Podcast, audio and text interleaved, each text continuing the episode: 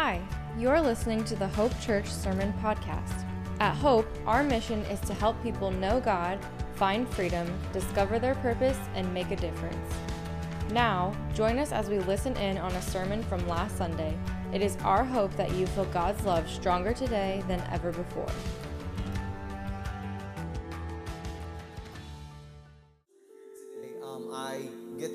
Privilege today to introduce our speaker to you today.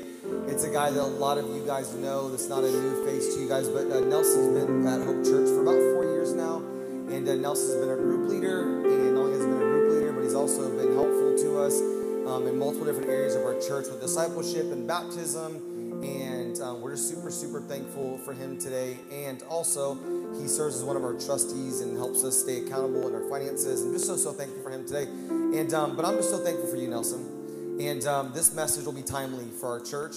And uh, this man right here is um, what he's going to share with you today.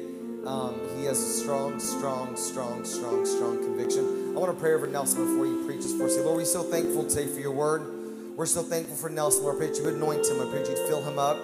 Lord, I pray you give him just the right words that we need to hear today. Lord, I pray that we leave here challenged, moved, and just filled by your word. In Jesus' name we pray. Amen. Can we thank Nelson for speaking into us today? Thank you, bro. Love you. Thank you. Amen. Amen. Amen. So grateful to be here. Well, welcome to week five, Hope Church, week five of our battle series. You know, it's times like these that um, when you prepare for a message like this, I have weeks and weeks, and I've been editing it and editing it. I was editing it last night. Probably if we were preaching tomorrow, I'd probably be a different message. I'll tell you this it's times like this when I appreciate our pastors.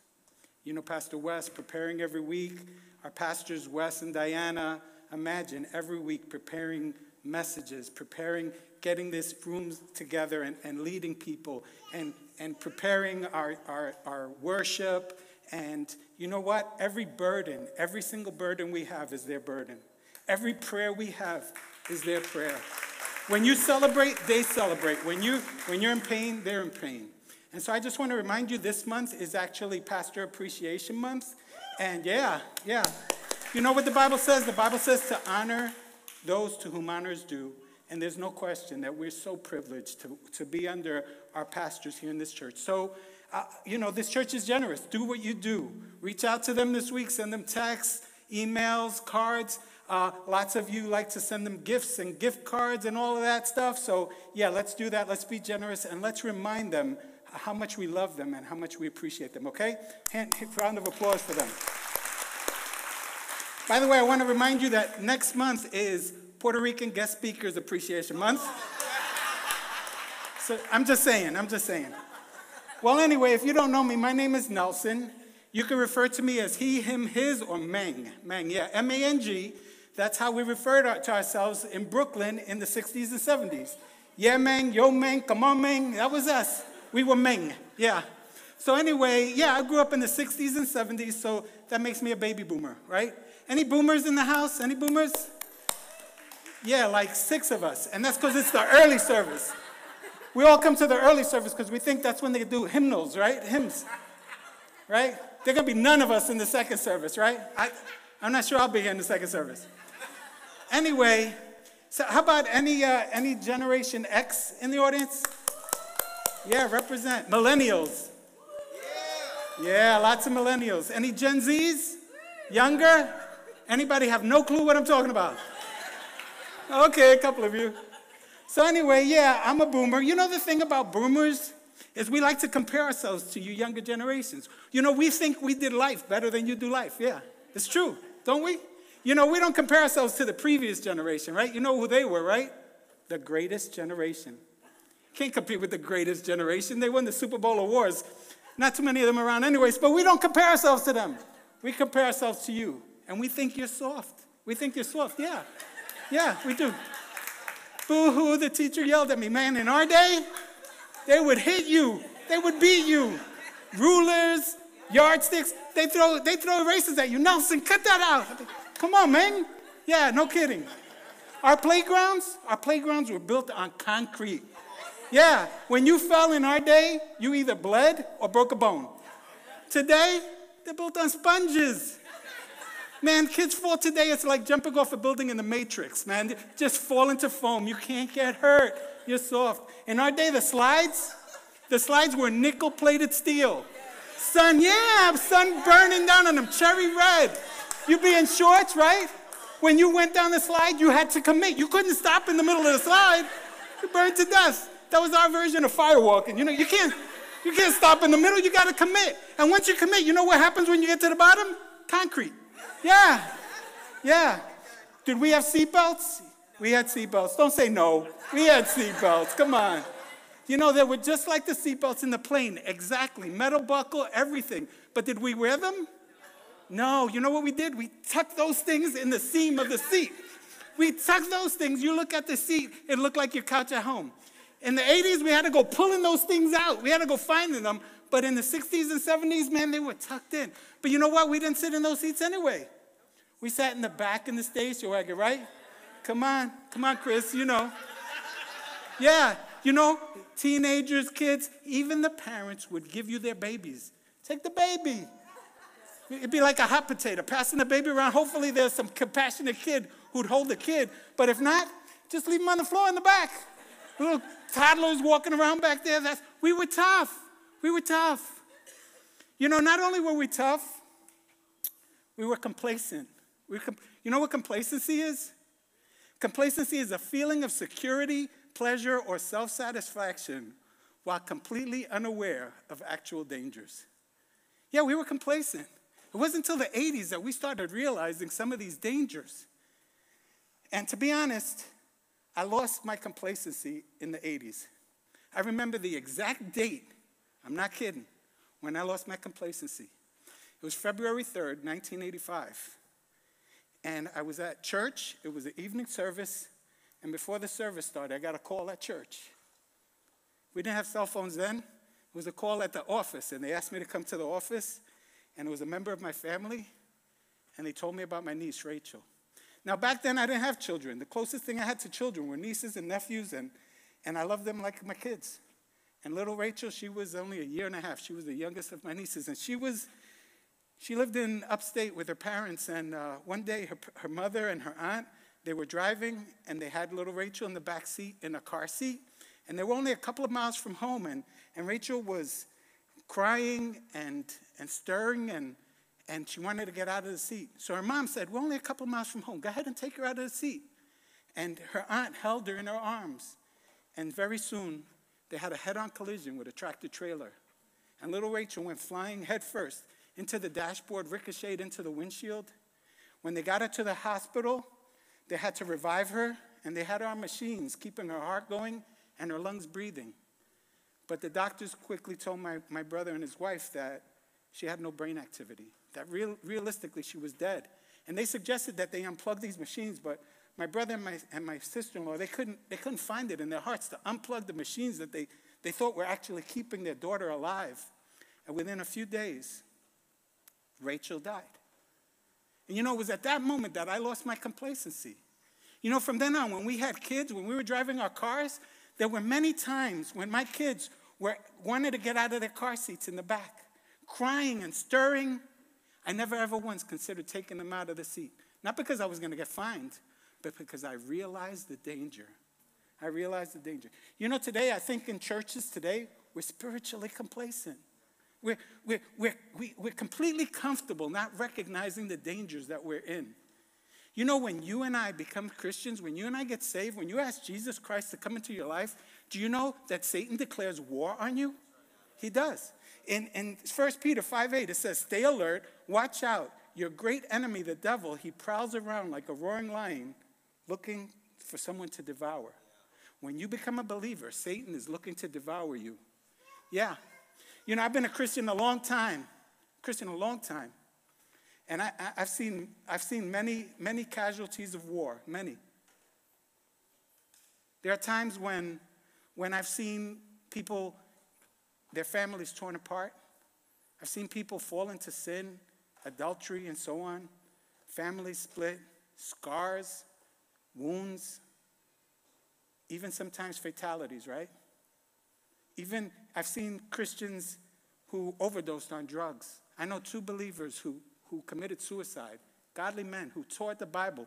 One of them, I don't know a more a dynamic Christian that I've ever met than this young man, 20 something years old in college, ministering to so many people. I was so certain he was going to be a, a pastor or, or, or a missionary. And he committed suicide. You know why? He wasn't wearing his armor.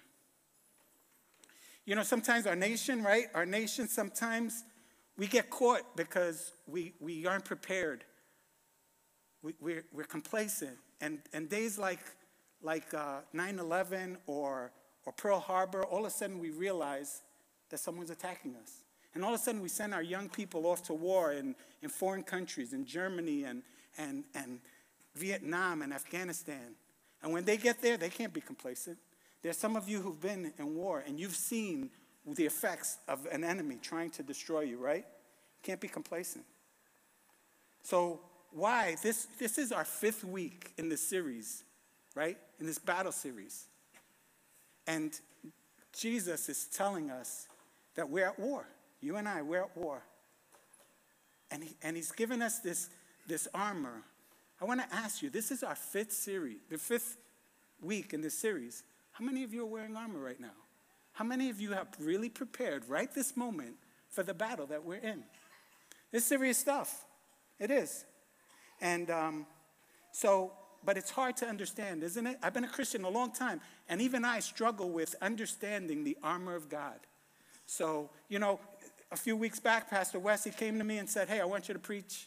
I was like, Yeah, excited. And as always, he always tells me the text and the, and the, and the, and the, and the topic, right? And he said, I want you to preach on the armor of God. And I was like, oh no, not the armor. I said, anything but the helmet. Don't give me the helmet, please. Don't give me the helmet. Not the helmet. He says, you got the helmet of salvation. I was like, that's the best one. Yeah.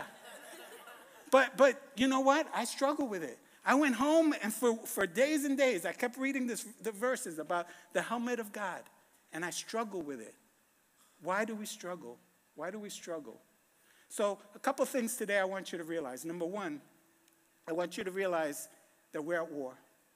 Number two, I want you to realize that there's an enemy who's trying to destroy us. And, and, and, and today, I'm going to be your, your drill instructor. I'm going to try to explain to you who our enemy is, what he's doing, and, uh, and how we should, the gear that we have, the armor that we have that you've been given to protect yourself. So, anyway, let's go. Ephesians 6 10, 10 to 12. It says, A final word be strong in the, in, the, in the Lord and in the mighty power. Put on all of God's armor so that you will be able to stand firm against all the strategies of the devil. For we are not fighting against flesh and blood enemies. By the way, we're not fighting against people. Stop attacking people. We're not fighting against people, but against evil rulers and authorities of the unseen world, against mighty powers in the dark world, and against evil spirits in heavenly places. So our war is spiritual. Verse 17 says, Put on salvation as a helmet. Put on salvation as a helmet. So I have this replica helmet. Replica, it's a Galea, uh, the, the, the helmet that the Romans would use. This is a very cheap replica. Uh, this is like steel. The, uh, the original uh, helmets were made of either iron or bronze, sometimes a combination of both. Um, they weighed anywhere from three and a half to five pounds, so they were heavy. But even the fact that they were heavy, soldiers would wear them. Why? Because they would be protect, give protection, right?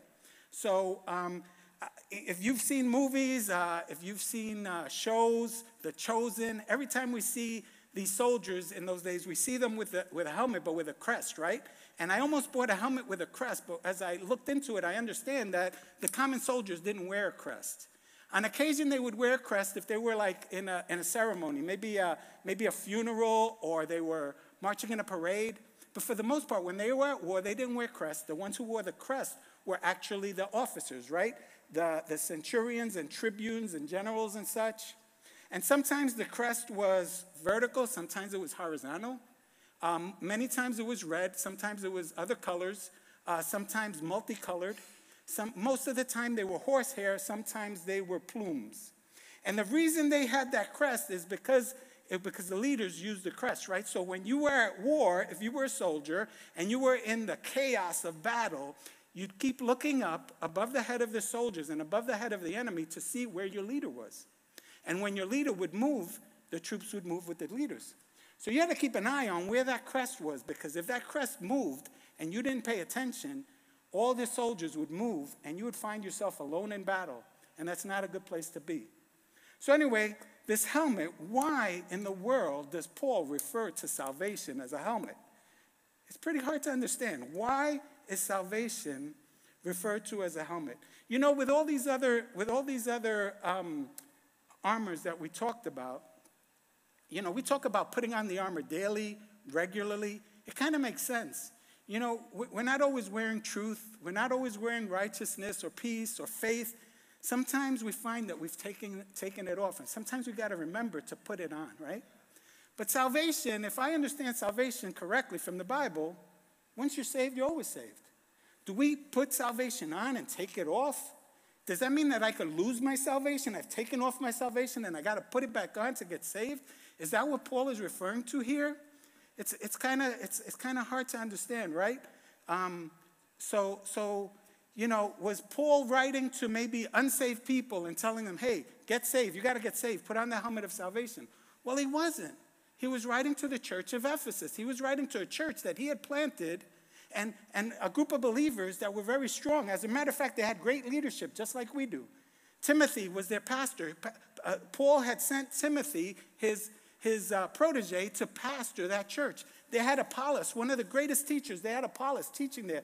They had Priscilla and Aquila, a, a, married couple who were also leaders at the church and teaching. And, and it was a dynamic church. As a matter of fact, all the other churches that Paul writes to, Galatians, the, the Philippians, the Corinthians, Colossians, every single other one he wrote to, he rebuked. He would tell them about problems that they had and things they had to change about morality and paganism and heresy, divisions.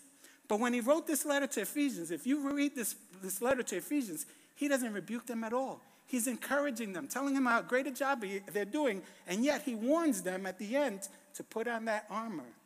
So, so why is Paul referring to this helmet of salvation? Why is he telling them to put it on as if they've taken it off?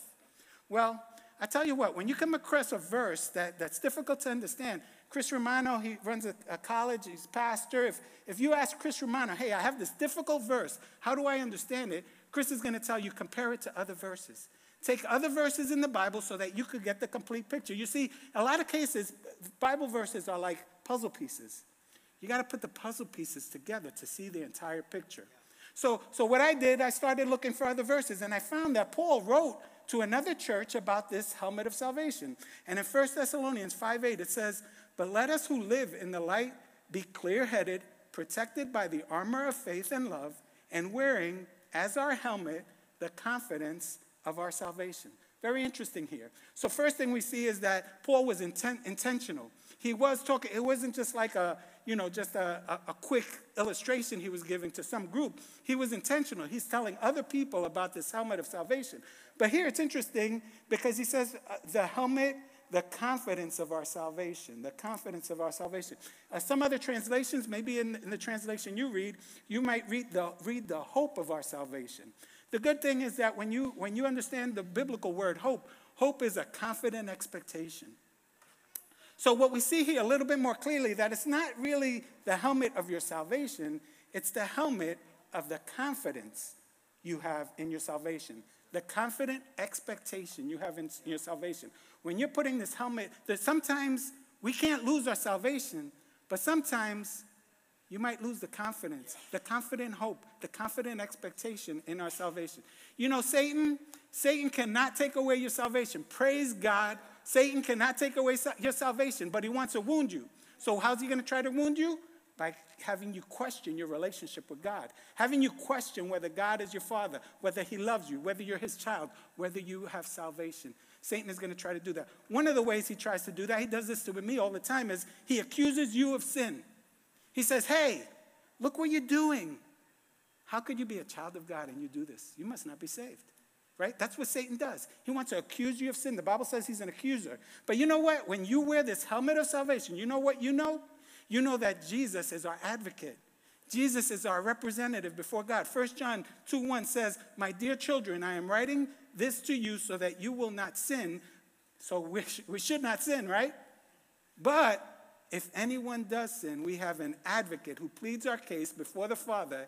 He is Jesus Christ, the one who is truly righteous. So when Satan accuses you of sin, Jesus stands before the Father, says, Yep, he's guilty. He sinned. But you know what? I paid that penalty. He's free. He doesn't have to pay the penalty of that sin. So your relationship with God doesn't stand on you not sinning. And Satan's going to accuse you, but you have the helmet of salvation. So, you know, sometimes you're going through hard times, difficult times. This is common as well. And sometimes we're wondering, where's God? You, you, illness, tragedies, and you're like, God, where are you in this? And in those moments, if you're not careful, Satan will come by and say, hey, you know what? Are you a child of God? God's abandoned you. God doesn't love you. You're not a child of God. If he was a child, he'd certainly take you through this. And it's easy, and, and that's what Satan will do. But you know what? When, you're, when you wear that helmet of salvation, you understand that you really are a child of God. Romans 8.38 says, nothing can separate me from God's love. Romans, uh, Galatians 4 5 said, God sent him to buy freedom for us who were slaves to the law so that, we could, uh, so that he could adopt us as his own children. Yeah. See, so, you know, Satan's going to lie. That's what he does. And you know, lies they're looking for a place to reside. Lies, lies are always looking for a place to reside. When you're not wearing your helmet, those lies penetrate and they seek for a place to reside in your mind, and you begin to question your relationship with God. You know what? When you're wearing that helmet, those lies bounce off. Yeah. They ricochet, they cannot penetrate. That's why we need to wear the helmet of salvation. Yeah. So, you know, I, I, came across another verse as I was looking for other verses. I've been a Christian a long time. I don't think, I don't remember ever reading this verse. I've read through the Bible many times. I'm sure I've read it, but I, it never really captured me. I never thought about it till I was studying this, and, and, it was, and it was quite impactful for me. You see, I found out, I always thought that Paul was the originator of this idea of this helmet of salvation, but in actuality, this helmet of salvation was referred to thousands of years before Paul was ever born. As a matter of fact, it's Isaiah. So, so Paul actually is stealing the, these, this idea of the helmet of salvation from Isaiah. He's, he's kind of sampling Isaiah's lyrics, if you will. I guess he's kind of like Pitbull, right? He's sampling Isaiah. This is a remix. This is some, this is some gangster rap stuff, right? Some, some East Coast, West Coast, right? Some Old Testament, New Testament. Yeah. I have no idea what I'm talking about. But anyway. The truth is that this, thought, this was written thousands of years before. In Isaiah 59 17, it says, He put on the righteousness as his body armor and placed a helmet of salvation on his head. He clothed himself with a robe of vengeance and wrapped himself in a cloak of divine passion. Do you know who Isaiah is talking about here? He's talking about the Messiah, the Lion of Judah, the King of Kings, the Lord of Lords, the Lamb of God, the Savior of the world, our Savior, Jesus Christ. Isaiah was referring to Jesus Christ as wearing the helmet of salvation. I love Pastor Wes always reminds us if Jesus did it, you should do it, right? Pastor's always like, Jesus prayed, you should pray. Jesus got baptized, you should get baptized. You know what? If Jesus wore the helmet, we better wear the helmet, right? So this is what blows my mind. I couldn't understand it, I couldn't grasp it. How could Jesus wear the helmet of salvation? He is salvation. He is salvation. How could he wear the helmet of salvation? Jesus is salvation. John 14, 6 says, Jesus told him, I am the way, the truth, and the life. No man comes to the Father except through me. John 10, 9 says, I am the gate, and those who come through me will be saved. Jesus is salvation. How could he wear the salvation? Well, the truth is that Jesus is eternal. He's creator of all things. God the Son in the Trinity. He's in heaven, and what does he decide to do? He decides to come to earth, and when he comes, he puts on human form. He becomes a, he becomes a man just like us. And he took on this human form, and, and he was tempted just like we were tempted. In Philippians 2 7, it says, He gave up his divine privileges, he took the humble position of a slave, and was born as a human being. In Hebrews 4:15 it says he faced all the same testings that we do, yet he did not sin. So, why was Jesus wearing the helmet of salvation? Because just like you and me, he was tested, he was tempted.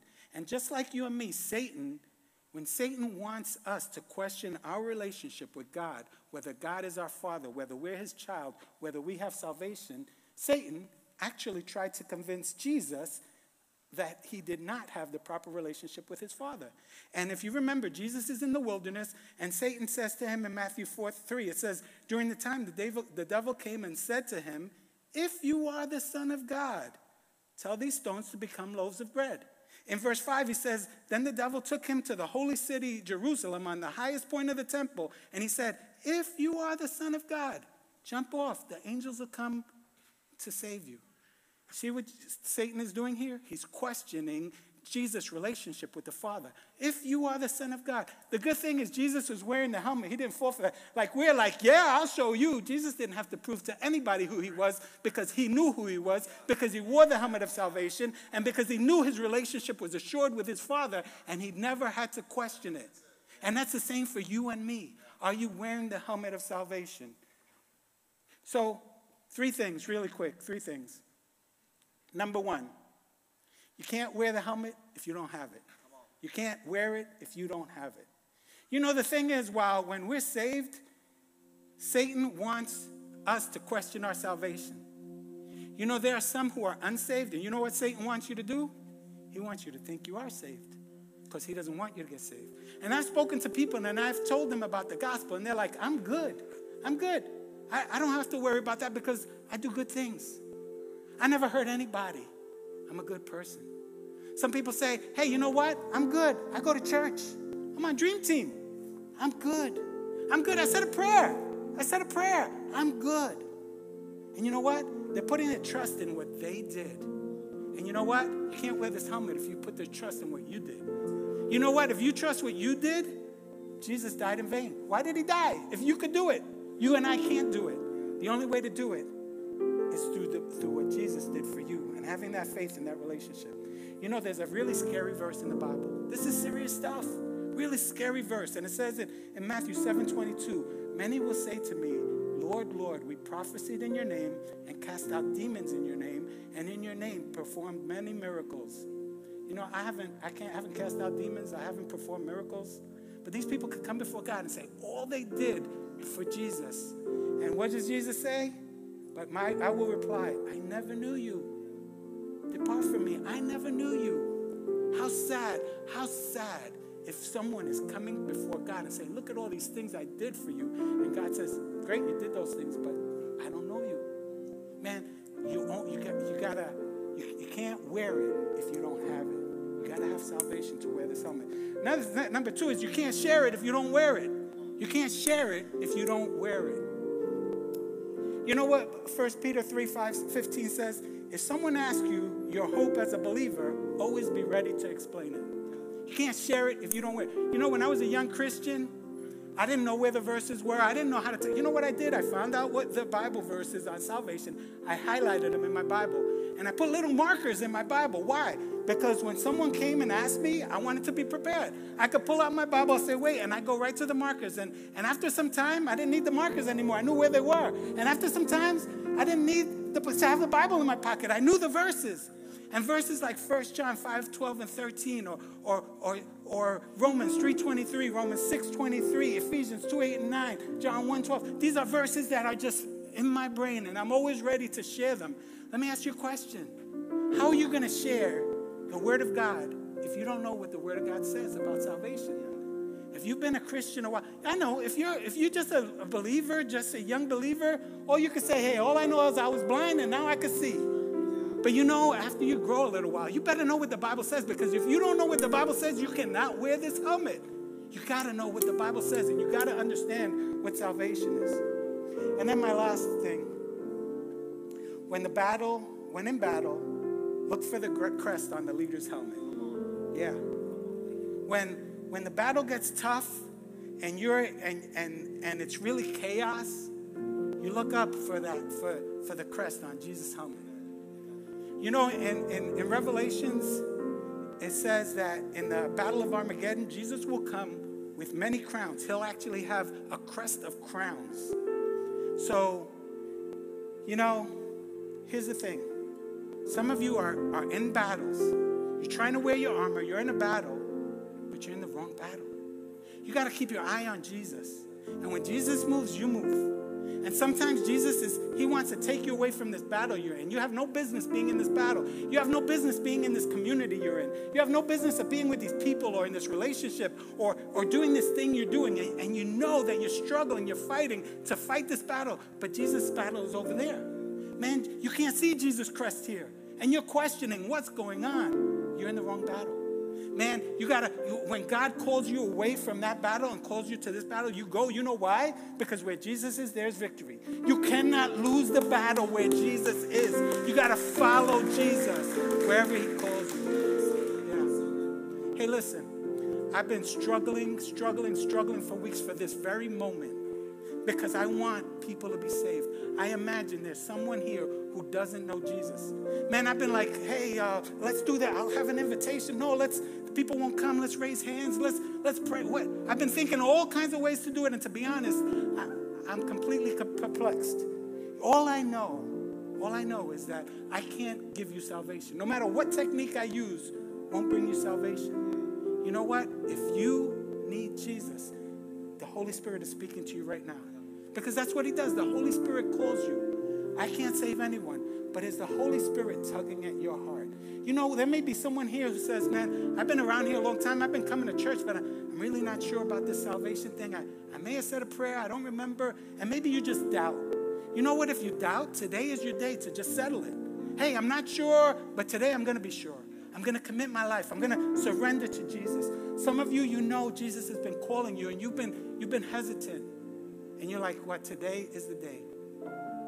So I'm just going to ask everyone to pray, to, to bow down your head and, and we'll pray. And you know what? If the Holy Spirit is speaking to you, I want you to respond in whatever way the Holy Spirit's calling you. If the Holy Spirit's calling you to come forward, that you need to speak to someone, come forward. There's people here who'll share with you. If the Holy Spirit is telling you, just raise your hands and pray this prayer, you go ahead and do it. But if you need Jesus right now, tell him, Heavenly Father, I know I'm a sinner. I've sinned, and, and the Bible says sin separates me from God. So I ask you forgiveness. I ask you to cleanse me. And, and by faith, I believe, Lord, as best I can, I believe that Jesus died, was buried, and rose again for my sins.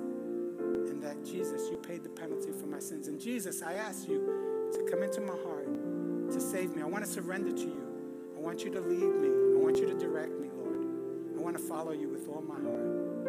The Bible says, He that has the Son has life. The Bible says, to as many as received him, to them he gave the power to become the children of God. By faith, I'm trusting and I'm receiving this free gift of salvation. In Jesus' name, amen. So, hey, if you prayed that prayer, don't leave this place without sharing it with somebody. Come see Wes, uh, Chris, Tara Romano, myself someone, go see someone and let them know, hey, Just trusted Jesus. All right? Thank you. God bless you. Love you guys. Thank you so much for joining us. If you'd like to know more about Hope Church, please feel free to visit us at hopewintergarden.com or connect with us on Facebook and Instagram at Hope Winter Garden. We hope you have a blessed day.